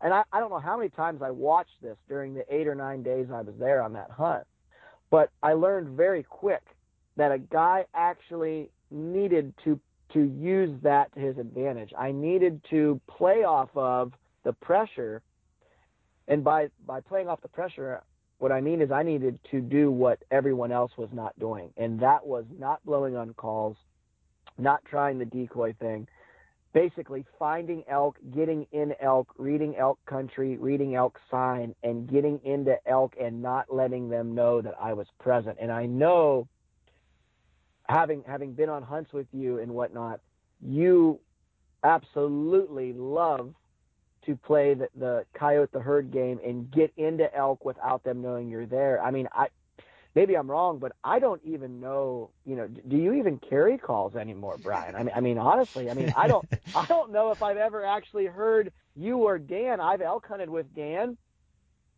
I don't think you guys even carry calls with you. I mean, that's how confident you guys are in the spot and stalk coyote the herd game. And on this hunt, I've had to fall on that a hundred percent. I mean, I had to absolutely do the polar opposite of what everybody else was doing, and that was not blowing on calls. That was basically finding bulls that would bugle, or if I did call, it was just to get a bull to sound off. And once that happened, I had to go all in right now. Fourth quarter, we got to go and get into the elk or cut them off and try to play that game. And I'll be honest with you, in my opinion, I think it is the best way to kill an old herd bull. In my opinion, I think it is. I I really think it's the best way to go get an old herd bull killed is to make hardly any sounds, but make the moves to get into them, and then let them finally make the final move to get themselves killed. And and and I I know, you know, you absolutely love and live to hunt elk like this. Yeah, man, it's spot on. Yeah, you took a, a page out of my book, or I took one out of your Yeah, book. Yeah, it's that same no, I deal, took one out dude. It's book. like, God dang it. Um, yeah, you you made a bunch of good points there. Like, um, you know, it's why I love this endeavor that that um that that you love as much as I do of bow hunting because there's so many elements that go into it. There's so many facets that go into it. And I've thought about this a bunch. So, you know, we've talked about the mental side and being able to grind and then we've talked about being able to execute. Physical fitness works into that. But, you know, Yep. none of that does any good if you if you can't theorize or come up with a good game plan or, you know, Yep. like our biggest asset as as being human hunters is is being able to theorize and outthink and outwit and outplay and, and also you know you're trying to outwit and outplay the competition out there as well you know Yeah. And so oh yeah. like yeah. I I think um, you know, and I think about that as I think, you know, like I'm in I'm in good shape and I hunt really hard and, and I really wear that feather in my cap. But there's a lot of other guys out there that are in just as good a shape, put put forth just as much effort and hunt just as hard and don't have the same success. So what's the difference maker? You know, like we talk about so many facets, being able to execute shots, being able to stalk on animals, but it's also a lot of my success and your success this year from your elk hunt as it sounds is like being able to theorize and think outside the box like um i know this non-calling has has been picking up more momentum and guys are actually Yep. taking me serious when they when they hear about it you know be you know partly because the proof is in the pudding like you say the best Yeah. way to kill one of those big old herd bulls is by stalking in. And so, you know, by you theorizing and, and not just putting forth the effort, but being intelligent about it, thinking outside the box, and then like trying to get in front of these herds, like you stated, and trying to make moves on them in different places, like, man, that's a big component or big key to success. And then, just like you said, I love to get into these elk or coyote that herd. And the key to this, and, and you stated it a couple times, is getting in close, but just not getting detected. Like you just have to, Yeah. and I say it all the time, but take what these elk will give you. And what I mean by that is like, take what the the elk herd is doing, where they're feeding at. You know, you don't move in and give yourself away. You don't stalk to failure, and you also use the topography to your favor to be able to get in close. And a lot of times on these elk, as I'm sure you experience, like I get held up at 100 yards or 150 yards, and sometimes like I've got the whole herd in the herd bowl and I'm closing in and he's in the perfect spot and it's a satellite bull and I get held up and I have to stay motionless, you know, at a hundred yards out and just let this herd and the herd bull feed away from me. But you just continue to play that game and try to keep that element of surprise, take what they give you, and it's amazing, you know, those bulls will put themselves in bad spots or eventually it just seems like you create an, uh, an opportunity or an encounter. So is is that what happened on your elk hunt? Did you get close close and let things happen, or were you able to stalk over a, a rise, or did you wait for him in the evening, or how did that all go down, Clint? Yeah, so on the it would have been the the sixth day, got into got into this this herd and this bull that ended up killing. He had oh there was probably 25 to 30 cows with him, and it was probably the best two hours of elk hunting action that, that I've ever experienced. I mean, you would have swore I was on the best limited entry elk tag in the country that morning. I mean, just if I didn't hear five, six hundred bugles between the four bulls that were down in there, um, I didn't hear one. I mean, it was it was insane. It was it was it was insane. It was nuts. Long story short, I I cut this herd off I've got cows at, you know, 20 and 25 yards, and this bull's at 70. He's working his way up. He's the very la- very last animal in the herd coming through. Um, everybody stops to feed, get back to full draw, and we're at 70 yards. And I'll be damned. It's almost like as if someone was blowing a little air horn in his in his head, telling him keep moving he jabs this cow and the whole herd starts moving again. They they go another five yards. Okay, I reset. I'm in my mind. I'm like, all right, you know, I, I need to readjust here on what I'm doing. He's at about 75. Okay, we're gonna kill him there. I'm comfortable. Everything's good. He would not stop. He jabs the cow again. So that that's how my morning goes. And and I I played with this herd, and I'm thinking, gosh, you know that that was such a good opportunity. I mean, I, I I'm at full draw twice. I'm so close. You know, I, I've got this. I got this opportunity at this great herd bull on, you know, and, and, and, and it slips right through my fingers. I don't get to release an arrow. And that, that was actually the day that I had, I talked to you and, um, um, oh man, was just devastated, but I'm thinking, okay, you know, I, I, I kind of watched what happened. And that morning there was another hunter and it started bugling. And the minute that took place, that bull started rounding his cows up and heading back up this big draw to get up in this dark timber. So the next morning, my buddy was able to meet me on the mountain. He was going to hunt with me, my good buddy Jason. And right right away, we hear this bull. He had this very distinct bugle, super deep, raspy. I said, "That's him." Jason's like, oh man, you know, you know, we're we're we're listening to him. He's like, what do you think? I said, I know the play. I know what this bull's gonna do. I'm like, the minute somebody starts bugling or something happens, this bull's gonna take off with his harem and go up into this dark timber. He's gonna start working that direction. I'm like, that that's that's just what's gonna happen. So in my mind, I thought, okay, I need to go ahead and just cut this herd off right right now. I need to just just take off, lose about 1500 feet of elevation, drop down in this big canyon, and and start trying to cut them off. There was water at the very bottom, and what they were doing is they were circling around, making a big loop basically all day. They'd end up watering in the morning, and then they were working back up into this dark timber, and uh, so that you know the, the play was pretty much just to cut this herd off. Well, he kept bugling and and he would bugle some, and then there'd be five or six minutes where he would not bugle. And I, I told my buddy, I said, if if he's not bugling, I said I can't hear him. I said he's going to take that herd and, and and get out of there. I said because that's just what these pressured bulls were doing. I said every now now and again bugle, and I said he'll answer you back, but I know he's going to be working away from you. So what I did was I used basically what I had been given the last couple days, and I learned that this bull would bugle at other hunters, but he was going to round that harem up the whole time and take them the exact opposite direction. Well, I watched him and got into him the day before, and I knew the dark timber that this bull wanted to go to. So I start cutting the herd off. He's bugling a couple times. My buddy Jason bugles. The bull bugles back. So I, I always could, I was able to constantly kind of know where he was at. Now I didn't know where the 34 or 35 cows and the couple satellites were, but I was able to figure out where he was at always, and that helped me.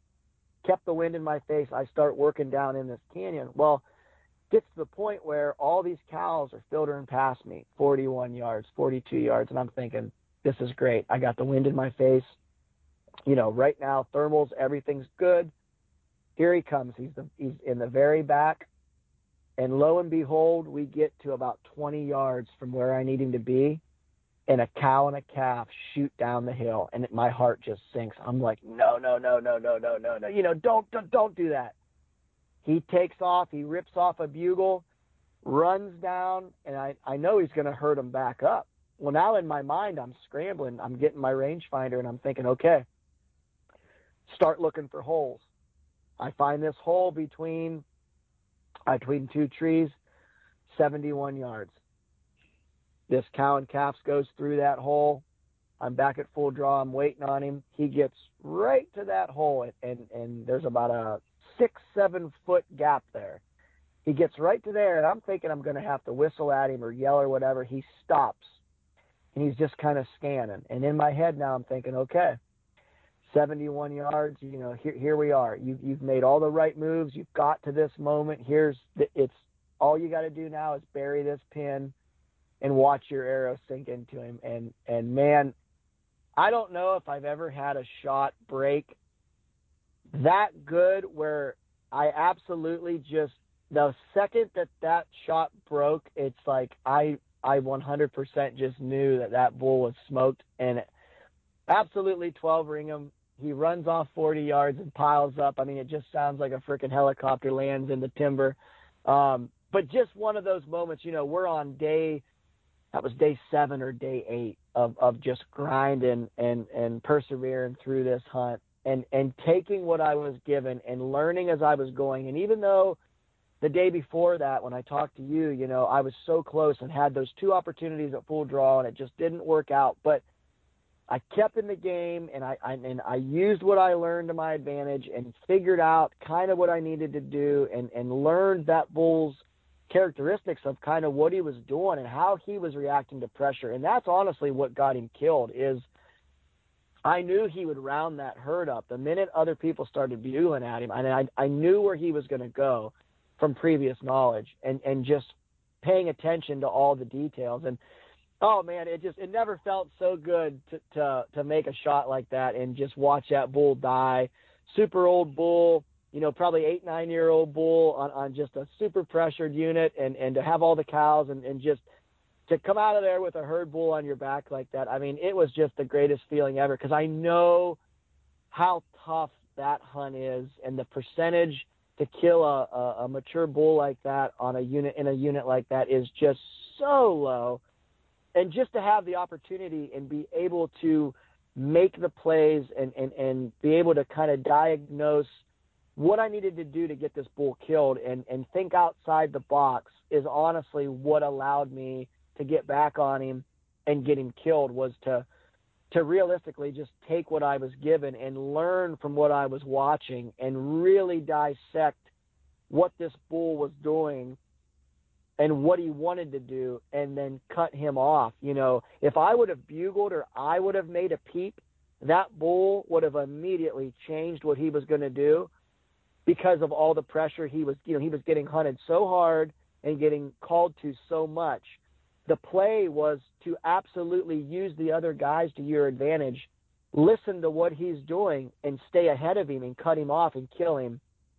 The play was not going to be to try to call that bull in because there was no way you were going to call that herd bull in. Absolutely, there you, you were not going to call him in. No way. He had already figured that game out, and he did not like it. man, uh, that's totally it. Those those bulls just get old enough. They just they just know better. And and not that you can't call that bull in, but you Right. you have to catch him in the right mood, and he might Yeah. only be Yep. in that right mood for for maybe a a day or two a season, if Yeah. even that, Yep. you know. And so like if you don't catch him within those couple days where he's really responding back or really hot, like like you say, you're just not going to kill that bull. But but yeah, Yeah. man, I I think you're spot on, and I, you know, we talked a lot about like like wanting it really bad and being sick for it and wanting that redemption. It's it's weird because bow hunting's like this fine line too, because it can almost be if you want it too bad or too much, you you end up or what I end up doing is I, w- I want it too bad that I'm not patient enough to wait for the right opportunity. And I, I made these mistakes like young in my hunting career, but but it was like where I wouldn't wait for that right angle or I wouldn't let the situation develop or I'd take a longer shot before I got a closer shot. It seems like as I start, you know, as I get older and I start getting more proficient, it, it just seems like I want it so bad and I want to be successful and I'm willing to grind and do whatever it takes and I want the ball at the end of the game. But you also have to be okay with that animal getting away right then and there.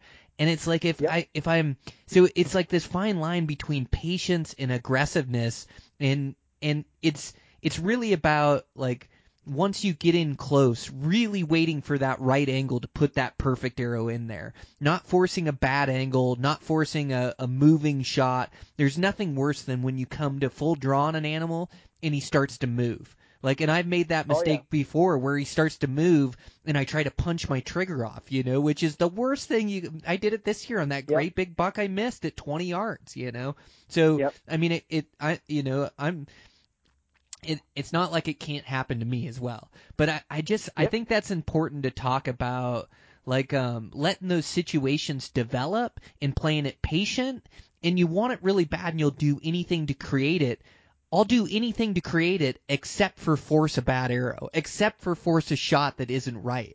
And it just seems like the longer I play that game or the longer I wait or I stay with that bull and you know sometimes I've got that you know gosh I'm trying to think I was watching um oh I was watching a, a video uh uh I, I met up with my buddy Dylan Ness and we were watching this video together and uh I was on there talking about a buck that I was um hunting and the buck came by me at 50 yards and I didn't get a shot.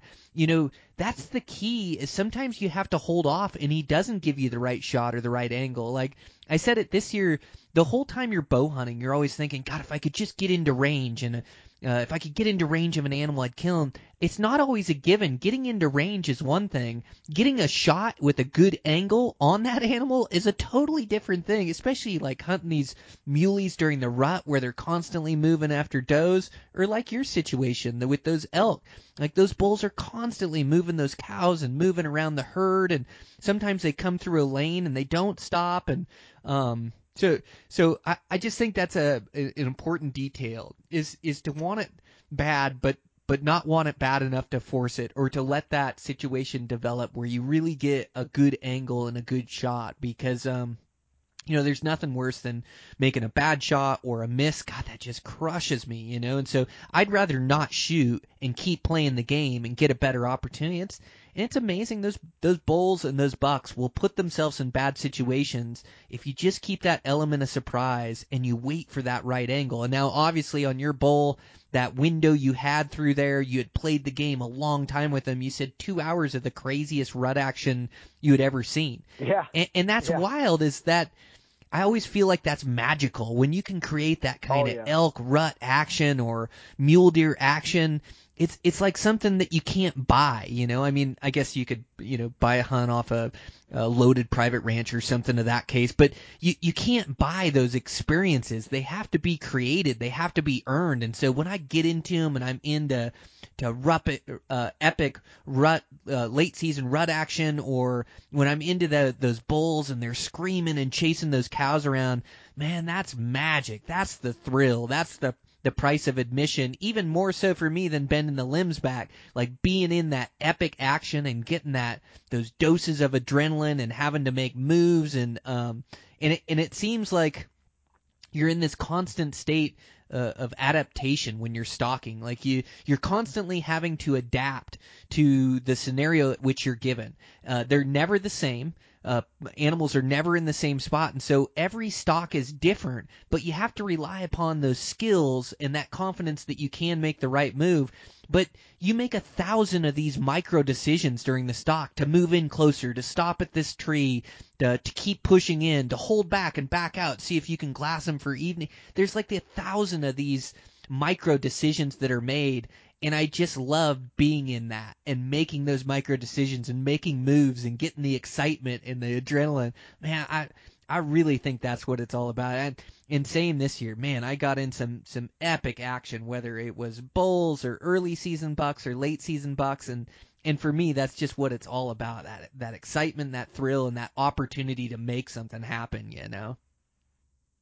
Oh yeah, absolutely. I and, that was you did you did the same thing like uh so you killed that good bull and then you kept on a good run. You went out um came home brought your bull back and then you had a late season mule deer hunt.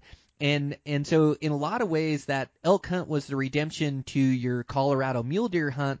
But Yeah. but also I'd say that you know your late season mule deer hunt w- was a big part of your redemption is now trying to get one mule deer for the season one really good mature buck.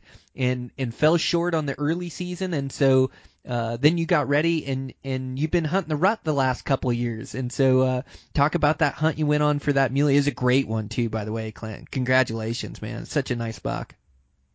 Oh, thanks, man. Yeah, I was just just big, heavy, tall. You know, just not super wide, but just just had had everything but but I guess you could say uh, super wide, but everything else was there. You know, big forks and solid fronts and just good mass and and had like two inch brows.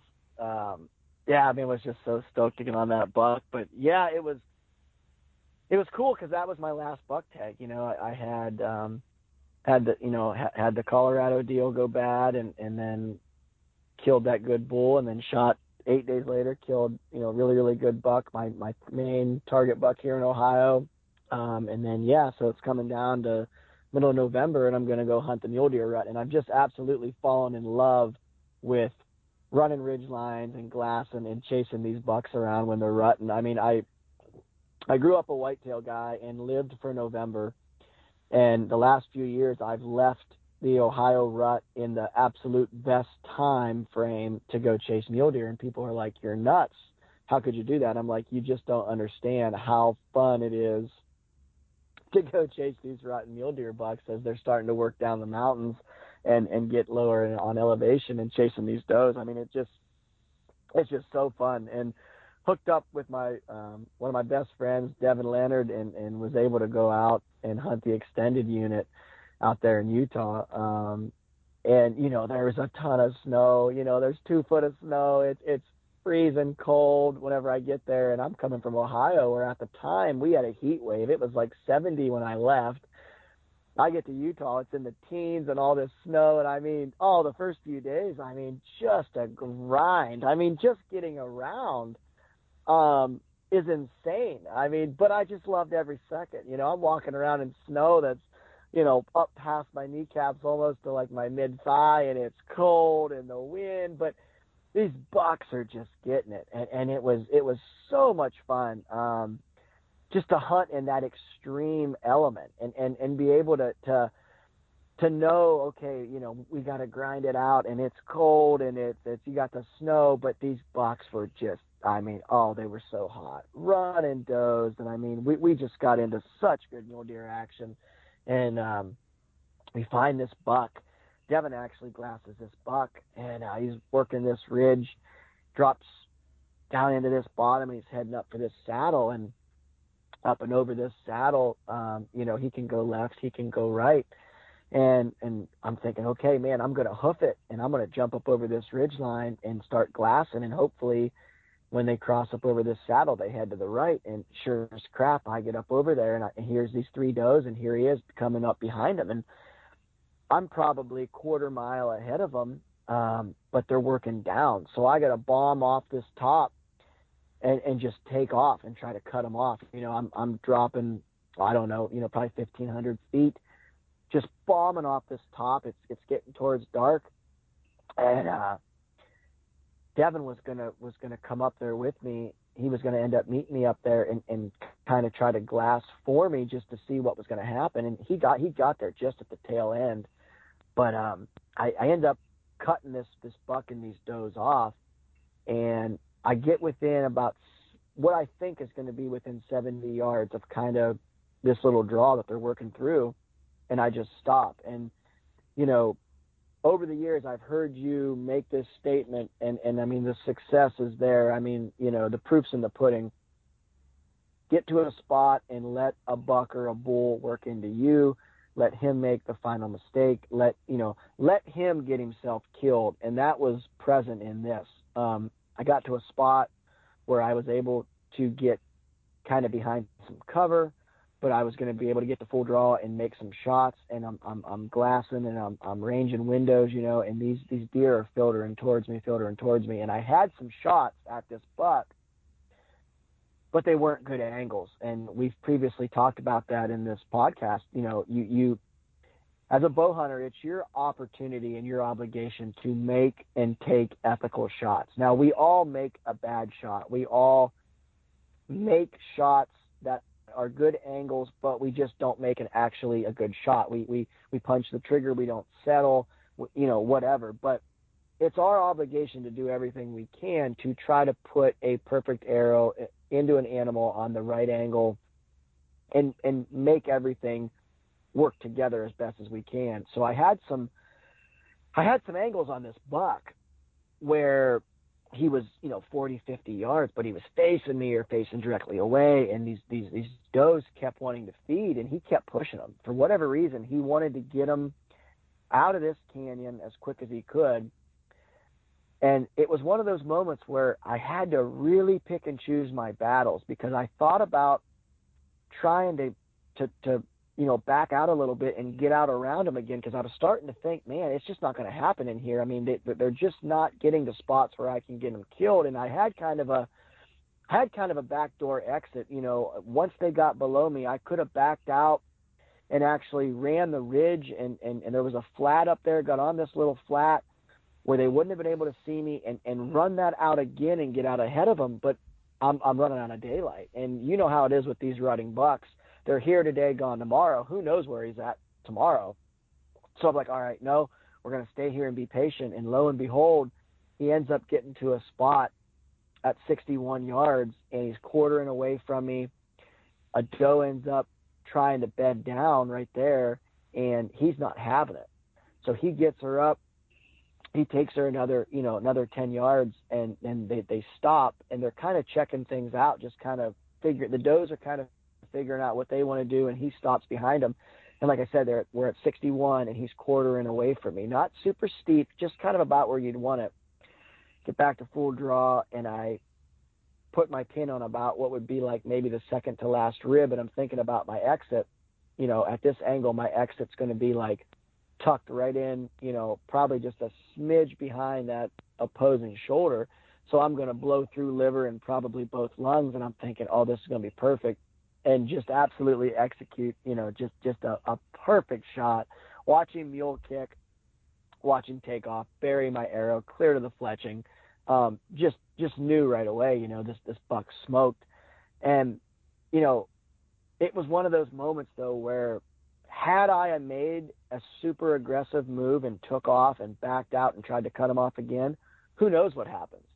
But I stayed with the plan of okay, we're to let this buck continue to make plays and continue to kind of feed around with these does and, and keep nudging them. And we're just going to see what happens. And by staying patient and kind of sticking with the original plan, honestly, that's what got that buck killed. Um, there was a part of me and there was a time where I thought, man, I need to make a super aggressive play. I'm running out of light. I'm running out of opportunities here. I don't know if it's going to happen, but I stayed in it and stayed with it. And man, just couldn't be more happy that I made that decision to kind of stick with the original plan that I had there. And lo and behold, I, like I said, I got that opportunity at 61. But oh man, I mean, and I'm sure you'll agree with me. It, I just I don't know if it really gets any better than chasing those rutted up old gray ghosts um, in November with your bow. I mean, that is just some of the most fun, epic bow hunting that I think you can really do is is hunting mule deer in the rut. I mean that that's it's just absolutely my favorite hunting right now to do is is bow hunting those bucks um, when they're rutting like that. I mean it, it is just a magical time to be up on a mountain somewhere. Uh, I I really just don't know if it gets any better.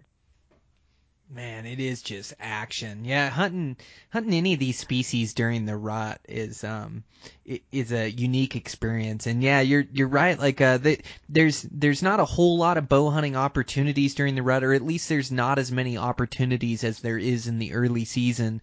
But it's something that everybody should take advantage of at least once in their life. Uh, it is just so thrilling. Uh, it's so much action, and those bucks they let their guard down for a little bit, and but Yeah. you still have to beat all the does. Like you, if you if the gig's up with the does, Yep. they're gonna take that buck with them, and even those bucks, um, you know, during the rut, you know, they. Uh, they see a human figure, they can leave those does in a hurry and get out of there. They don't want to get shot either, but um, Yep. yeah, man, I'm with you. I've had some of my best action in the late season chasing those those bucks. I that you know they're susceptible in the early season when they're bachelor herded up, and then they're susceptible in that late season during the rut. And uh, I, I, I'm with you. I've had some smiles ear to ear and just some great Oh, action on on uh, Yeah. big dark horn bucks. So yeah, man, I love it like you do. Yeah, man. I mean, you know, it, it is. It's just something that you absolutely just grow sick for it for, and it's like, you know, it, it just. I get goosebumps, and I got a big old smile right now just talking about it because you know when you when you get to run an arrow through a, through a big old heavy dark buck like that, and you walk up and you get to put your hands on that, and it's like you know you just you know in your head how many seasons that buck's went through and, and, and all the arrows he's dodged and the hunters he's outsmarted and then to kill him in that, that late hunt during the rut, during a time when it's just such a magical time to be out there. I mean, I, I just don't know for a guy like me if it really gets any better. I mean, it, it's the perfect combination of adventure and action and, and just, you know, being able to use your skill sets to your advantage and, and, you glass and you hike and you, you've got to strap your pack on tight and hurry up and take off and run a ridge line and, and jump down over and try to cut the, a buck and these does off or, or maybe it's a buck by himself and he's just out cruising and you've just got to absolutely give every ounce that you've got to try to cut this buck off. I mean, you're, you're sprinting on the backside of a hill trying to get to the other side, you know, to hurry up and cut him. I mean, it's, for me, and, and I and I'm going to speak for you because I, I know you're just as, as as eaten up with it as I am. You know, probably even more. Um, gosh dang, I I just don't know if it really gets is any better than that. I mean, obviously, screaming bulls in the timber in September is pretty daggone fun too. There's no doubt, but. Oh man, there's just something about those daggone mule deer. They, they've just taken me by storm the last five or six years, and it's like, gosh, I just, I absolutely just can't get enough of hunting those suckers. I mean, they they just take you to some of the most amazing places and they just put you in scenarios where I stop and I just look around and I'm like, I can't believe I'm even here right now. But hunting those bucks will take you to those moments. And it, it's so special for me living in Ohio to be able to see those places that mule deer hunting will take me. And I, I honestly think that's what I love so much about it is it's just, if it wasn't for hunting mule deer bucks, I would not be in these places and, and, and I wouldn't be experiencing some of this. And oh man, it, it, it just absolutely eats a guy up. I mean, I, like I said, I just can't, if I was only able to, if, if, if I was told, okay, you can bow hunt one species forever, that's it. You've got one animal to chase for the rest of your life. Gosh dang, Brian, it's mule deer, hands down. I mean, I just, I just can't get enough of, of hunting those suckers, no matter what season, what time, or how we're doing it. If I've got a bow and a buck tag for mule deer, man, I'm a, I'm a happy guy. You know what I mean? Yeah, I'm just glad I don't have to pick between species. I like hunting them all, Oh, but yeah, yeah, no I'm doubt, I'm with no you doubt. there, man. You No know how. I love to hunt mule deer. Yeah. Oh, I, yeah. Um, Oh yeah. that yeah, they're they're so much fun. Like um, the places they live, you talk about that, the adventures you go on, and just some they're just iconic to the West. But uh, definitely that late season seems like more. Uh, it's it's more of a specialized tactic. Like the early Yeah. season stuff is more methodical, planned out, slow plays, and it seems like the Yep. late season stuff it, it's it's hunting them more aggressive because that buck Yeah. he could be 10 miles from that spot the next day and so you hunt Yeah. them more aggressive you hunt them on their feet you also hunt them on the, in their bed too if they bed down Yep. and it it again it comes down to making those decisions they're not always black and white they're really gray Right. of when to close and when to go in on this muley but I just find that it's real aggressive hunting. And it actually reminds me of hunting elk is hunting mule deer Yep. during the rut. Um, but Yep. but I um man I I love the western hunting game and I love making plays and I love hunting aggressively. So like that late season rut hunt for those mule deer seems like it's really well suited for me. I have a lot of fun. It seems like it's a really good fit uh, but yeah with you man. I I love all these adventures out west and um Oh yeah. it, it's so crazy cool that you take advantage of them from Ohio and that you've caught in the bug. And now you know with with um uh, tens of, of western hunts under your belt and multiple ones uh, being successful and especially the last couple years where you know you put together that consistent success and on really good critters. That that mule deer with those big tall back forks that you killed that good six point bull uh, putting some good critters on the deck. So I'm just so impressed. It's just so fun to get you on the podcast and um, talk theories and and talk over the mental side, visualizations, wanting the ball in the fourth quarter.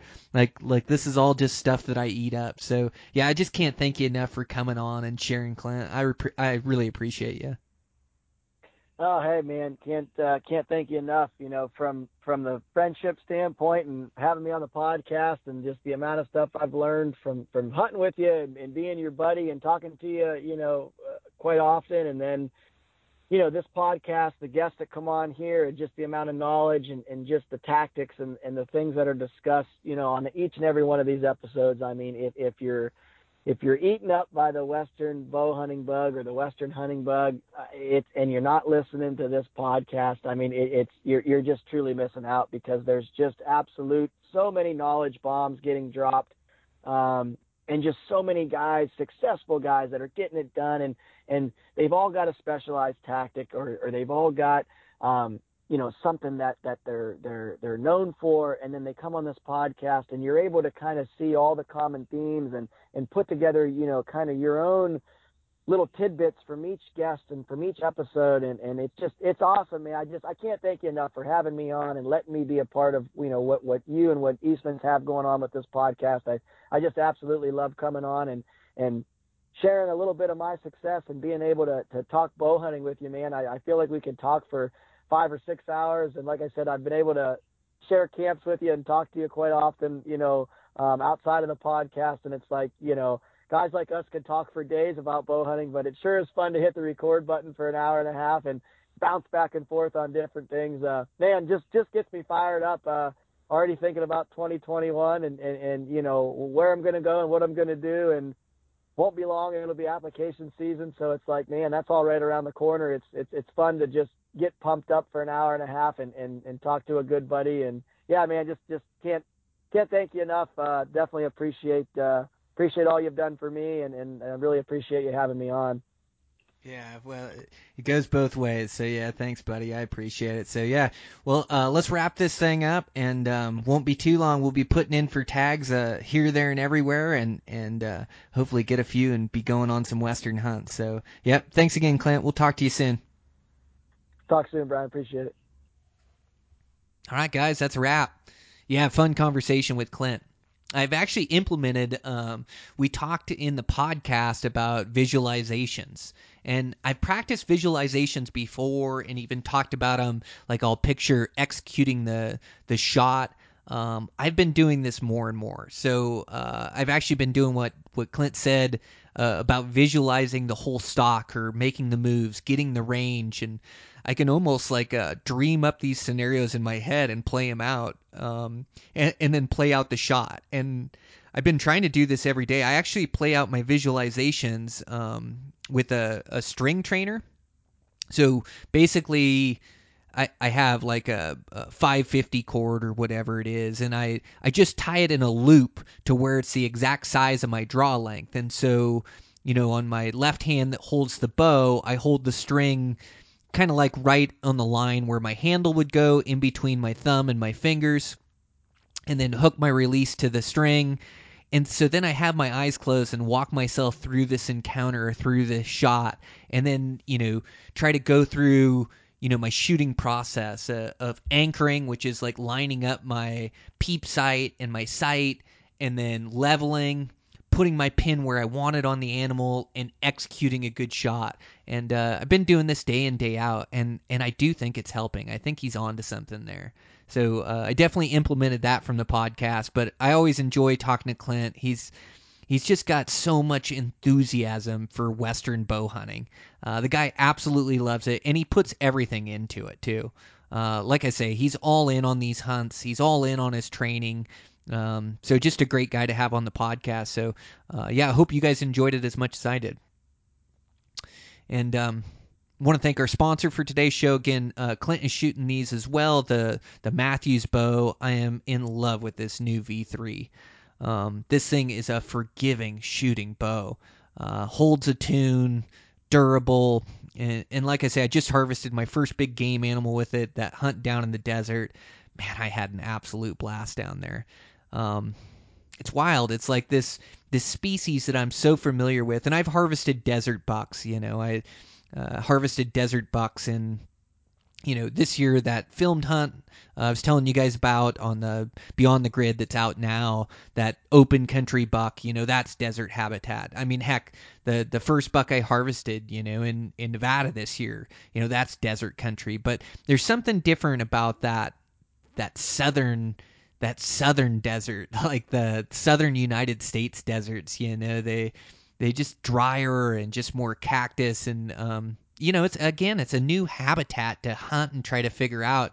And so I've I've really enjoyed like learning this new habitat. And so I'll, I'll do a podcast about it. Well I'll do a solo and tell you guys about the hunt but it's just a great adventure. And then you know able to to to figure out these places with lower populations of deer and be effective in it.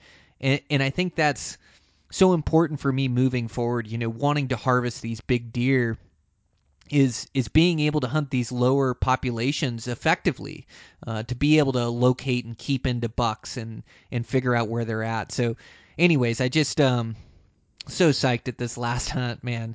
It's it's just so fun. Uh, so many days of cutting these legs loose and trying to figure out deer and making plays making stalks had my good buddy dan Hevern with me um, we just had an absolute blast so um, yeah, I can't wait. I'll I'll sit down and record that here uh, in the next couple days, and and we'll release that to you guys as a bonus episode. So. Uh, thanks to you guys for all the support, all the support over there at Eastman's uh, with the magazines, uh, the Beyond the Grid, and then also the TV show on the Outdoor Channel. Um, man, it's it's just a, a fun endeavor being able to do this podcast and have these in-depth conversations, and then you know being able to to to film a hunt and share it with you guys. It's just amazing. Uh, you know. 20 year old me couldn't have dreamt up the life that I get to live. So uh, I'm pretty fortunate for sure. So I really appreciate you guys and appreciate all the support. And um, yeah, I just want to support you guys and, and help make you better, give you the right information to, to be able to be uh, effective and efficient, you know, on our public lands and on these adventures that are available to all of us. Uh, it's so fulfilling. It's uh, so much fun. It's um, it's it's just crazy, you know, to to us average blue collar guys that we get to go out in the most remote, wildest country the West have has to offer and go challenge ourselves and and have an adventure. So I just absolutely love it. As you guys can tell, I'm I'm I'm uh kind of uh, reliving a, a, hunt, just getting back. Uh, I, I'm um man, it, it's just so much fun. I just um I really enjoy it. Uh, so yeah, I just want you guys to have the same joy in your life, which I know you guys do. I know you guys are planning your hunts for 2021. Uh, it's going to be a good year with a bunch of adventure in it. So uh, thanks a bunch, you guys. I appreciate you. We'll check into you next week. Check into you next week. We'll check in with you next week is what we'll do. So talk to you soon.